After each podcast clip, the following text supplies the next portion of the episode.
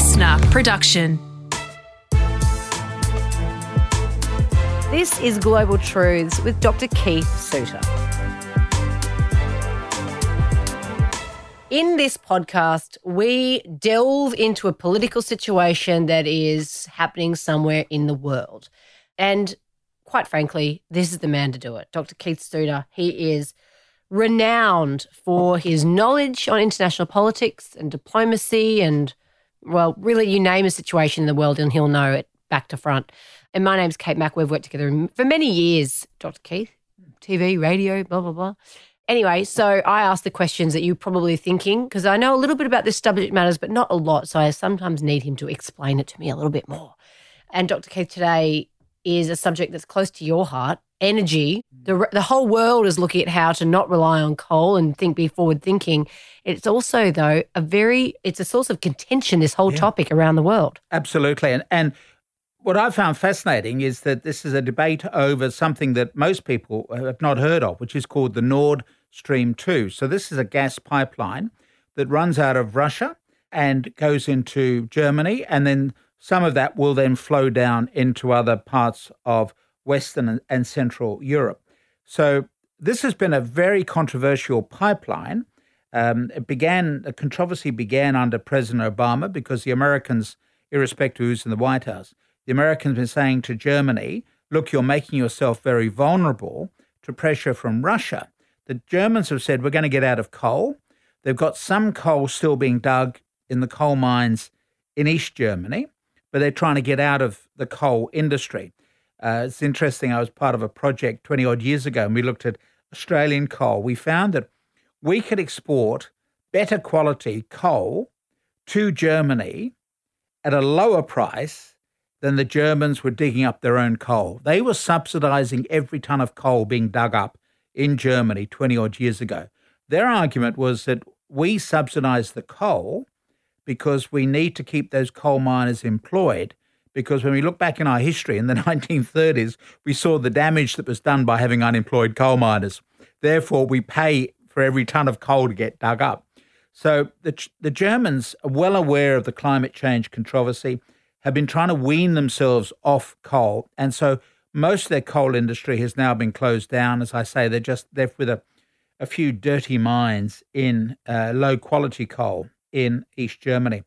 So they're looking at solar energy, wind power, etc., and also importing natural gas into Russia uh, from Russia into Germany, which I thought would be, you know, uncontroversial. I found it fascinating in the last few weeks how suddenly this one pipeline, which is now 90% complete, right? It's, it's a very expensive pipeline, costs about $11 billion to construct. It's 90% complete and perhaps will never be completed, may never be finished. So, what I found fascinating is the way that you could have a debate over a pipeline, which seems to plug into so many issues. Now, the, the issue that has brought this onto the front pages of some of our newspapers has been the um, poisoning of Alexei Navalny, who is um, a Russian opposition critic of President Putin. So he was returning from Siberia to Moscow, and he is photographed as drinking a cup of tea at the airport in Tomsk in Siberia. And we think it was actually poisoned with Novichok, which is banned under international law. So you should not have anybody in the world with Novichok in their bodies. But of course, a number of people, all of whom are, have got links back one way or another to Russia, No. including, of course, in Salisbury in England, they have Novichok. You should not have any Novichok on this planet. Clearly, the Russians are using it. So they used it on Alexei Navalny, and he uh, was taken to Moscow. They kept him in a Moscow hospital, hoping that the longer they retained him there as a patient, then the stuff would then be excreted from his body. Then eventually, a German charity plane uh, who had looked at the previous victims of Novichok. So the Germans flew in this charity plane and flew him then into Germany. And as we speak, he is now on the way to recovery. He's received good treatment in Germany.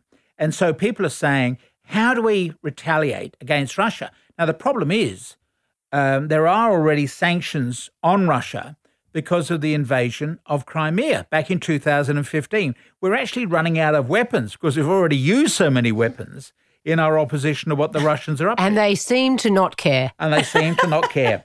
They just keep doing it anyway. Why didn't they polish this guy off a few years ago when they tried last time, Keith? Well, they, they blinded him last time, and this time around he seems to have survived the Novichok. It's obviously a difficult nerve agent to administer. Remember, going back to what we saw in England, Mm. the, the two Russians who were targeted survived, but a poor woman who came across the bottle thinking it was perfume put it on herself and she died. So it's obviously a very difficult nerve agent to use. Remember, you shouldn't be using it anyway, right? You mm. should not have anybody in the world with Novichok in their bodies or in any research labs. And how do you therefore punish Putin? And so people are saying, well, one, the next thing we've got to do is to cancel this Nord Stream 2 pipeline. Remember, this has been going on ahead now for, for several years. The work is getting underway. Concerns began under President Obama, so this is not an issue for President Trump. But nonetheless, it's a thing that just simply continues to move along. And people have now said, ah, you're building a pipeline from Russia to Germany. We need to stop that pipeline. It's 90% complete. And so as we speak, there is a decision now to stop it. And pressure is being put on Angela Merkel, the German leader, for to ha- cancel the rest of the project. So for me, it's fascinating that this is a pipeline which is trying to help Germany, making this bridge from relying on coal to this new era of alternative energy, etc., which you'd think would be a good idea, but is now suddenly caught up in all of the politics. And the most recent flashpoint has been Alexei Navalny's poisoning. Um, I might say that the uh, Congress has taken a much stronger line on this matter than Donald Trump. Uh, Donald Trump doesn't seem to have commented at all about Navalny. When you look at the forthcoming November 3rd presidential election, one gets the impression the Chinese are supporting Joe Biden and the Russians are supporting President Trump.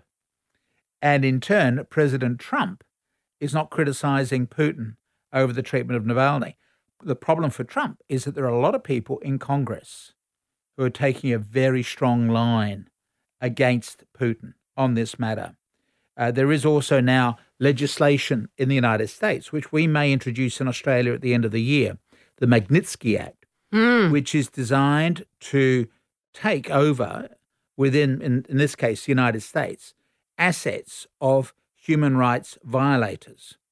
So if Putin has got any assets in the United States or any of the people around him, they could then be confiscated. And that whole story, the Magnitsky story, is fascinating. Absolutely. But in, just in a nutshell, just break down essentially what it's about. So we could do a whole episode on we that. We could indeed, and I think when when Australia goes ahead with the legislation, the International Commission of Jurists, of which I'm the New South Wales chair, we are supporting the Australian government on this issue because obviously we could use it against Chinese over Xinjiang, right? That's another example of human rights violations. So basically, the Magnitsky Act is named in honor of an American who um, came under pressure and was um, badly treated by the, the Russians. Uh, he was an investment, an American investment in Russia, and uh, was very badly treated by the Russians. Uh, the, it's worth bearing in mind there are a lot of people who've fallen out with Putin who perish. Some go in Moscow, others go on their own home soil, such as the United Kingdom. And so this legislation was pushed through the United States Congress as a way of punishing, in this instance, Russia, but in fact, it might have wider geographical areas of application.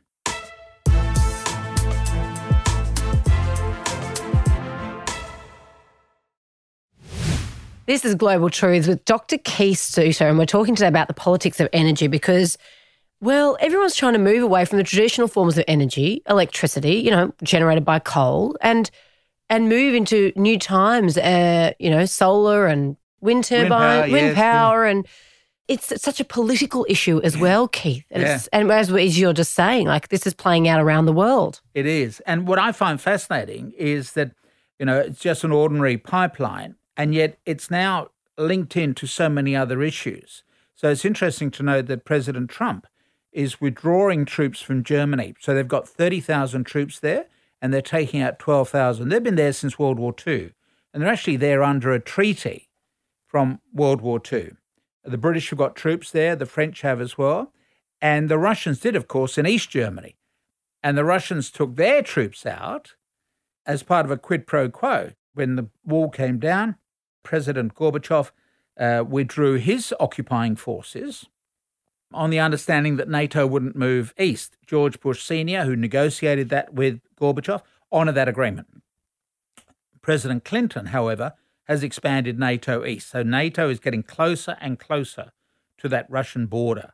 So that's a separate story we need to look at at some point, which is the paranoia that the Russians feel that they're being encircled. So part of the contingent from World War II was that the Americans had a, an occupying force. Remember the, the slogan about NATO? The purpose of NATO was to keep the Americans in, uh, the, uh, the Russians out, and the Germans down.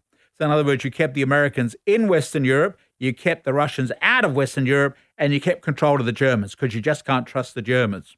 And so you had occupying forces from those victorious countries. So Russia in the east, and then in West Germany, as it then was, you had the, the British, the French, and the Americans.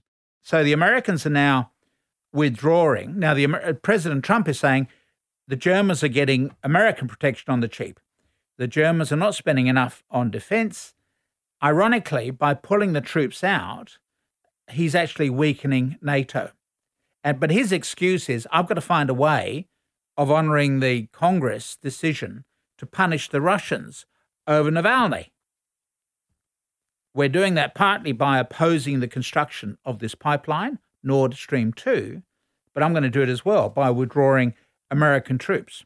If you're President Putin at the moment, you'll be very happy because it just shows how divided the Western nations are in what they should do. So the Germans are divided, right? The Germans have got sanctions against the Russians because of the invasion of Crimea, and at the same time, they're a good customer. And energy is a major part of the Russian export industry. There's not too much else that Russia can sell to the rest of the world. Energy is important. So it's a mixed signal from the Germans. Are they opposed to the, the Russians or are they buying from the Russians? Are the Americans going to be within Europe or are they going to pull out? So, in, in a sense, all of this is sending very unclear signals to Putin. And Putin can say, well, clearly Europe is divided, which is good. Because if you feel under threat, which is what Putin does, Russia has this deep seated fear of invasion with good reason. You look back in Russian history, they have been invaded. You know, Napoleon and Hitler.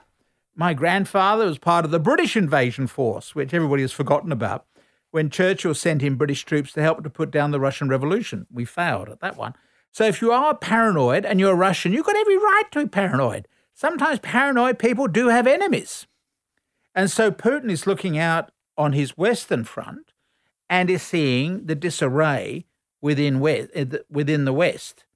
He would like the Nord Stream 2 project to go ahead. He wants to be able to sell the natural gas to Germany, but he is well aware of the risks that are occurring to him over this. Now, I might also say that the West Europeans are angry over the way in which the Americans are using their legislation to interfere in Europe's affairs because blocking the production of the pipeline, remember it's 90% complete, the pipeline requires American companies to work. And the Americans have said, don't you work on that project, cancel all of your contracts. So the, the West Europeans are saying, how can we rely on the Americans when they tell their own producers not to work with uh, people in, in Eastern Europe? Remember, we've already had a confrontation between Western Europe and the United States over the American withdrawal from the Iran nuclear deal. This was negotiated by President Obama. It was between the big five of the UN Security Council United States, Russia, China, Britain, and France, plus Germany. And then on the other side, it was Iran. And the agreement was that the United States, uh, that Iran would not develop nuclear weapons, and the Western countries would ease their sanctions on Iran. It was one of President Obama's major foreign policy achievements. Trump has come in and unilaterally tried to cancel the deal. But of course, the deal does still exist between Iran and the other r- remaining countries. So Trump now has sanctions against Iran, whereas China continues to trade with Iran. So you've got a lot of West Europeans who are saying, well, we're being blocked from trying to trade with Iran, but we can see the Chinese and Russians doing very well with their trade with Iran. So you've, you've got another source of anger between the West European countries and the United States. You could also say that the American sanctions uh, are disrupting the energy market, uh, which is already going up and down because it's in chaos, because the downturn in the global economy caused by the coronavirus crisis. And we're, we're seeing this work through at the moment through this chaos over Nord Stream 2, whether or not it's going to come on stream. So there are a lot of people in Western Europe who are saying, well, we, we don't know how to proceed on all of this. Is this a Russian Trojan horse? Is this a way of Russia getting into Germany? Will the Russians at some point so suddenly, if the if the gas goes through, will the Russians simply cancel the gas pipeline, uh, block it, particularly during a winter? If you have a cold winter, will they then try to freeze the Germans? They do it with other of their pipelines to put pressure on their neighbours. So is that another dimension that we need to think through? Meanwhile, the United States wants to sell its own liquefied natural gas to Germany and looks upon the Nord Stream 2 as assisting one of its business competitors, Russia, whereas the Americans would want to supply its own. For me, it's fascinating how a simple pipeline, 90% complete, under construction for the last nine years, is now suddenly caught up in all this international politics. And we see how politics becomes very complicated. In the old days, we used to make distinctions between politics and trade. In other words, the diplomats carried out the, what's called the high diplomacy, and the consular officials dealt with trade. That was the low end. And the snobs uh, in the high diplomacy used to look down on those tradespeople busy selling. A good example of that is Australia and China. So from 1949, with the Chinese Revolution and through until 1972 uh, 73, Australia recognized Taiwan as the governing power of China. And so the, the diplomats would say, we only deal with China. Uh, sorry, we only deal with Taiwan as the representative of China. But meanwhile, the Department of Trade said, look, there's a huge market in China. The great dream of uh, the Australian wool industry was to have every person in China wear at least one Chinese, uh, one Australian woolen sock. It'd even have sheep grazing on the Melbourne cricket ground to fulfil that order. So you see this this confusion. You've got high diplomacy between our diplomats and our politicians complaining about the Chinese and how we recognize Taiwan uh, rather than mainland China. And yet at the same time, we had trade people in China, mainland China, trying to sell them wool. what we're now seeing is that all of these things blend together. You no longer get that distinction between politics and economics, and the two are interconnecting. And it's a whole new era, really, for diplomacy. And one in which you're going to learn a lot from, I would imagine, Keith. Indeed. Global Truths was presented by Dr. Keith Suter and me, Kate Mack. Produced by Matt Dwyer. Audio production by Darcy Thompson. Listener.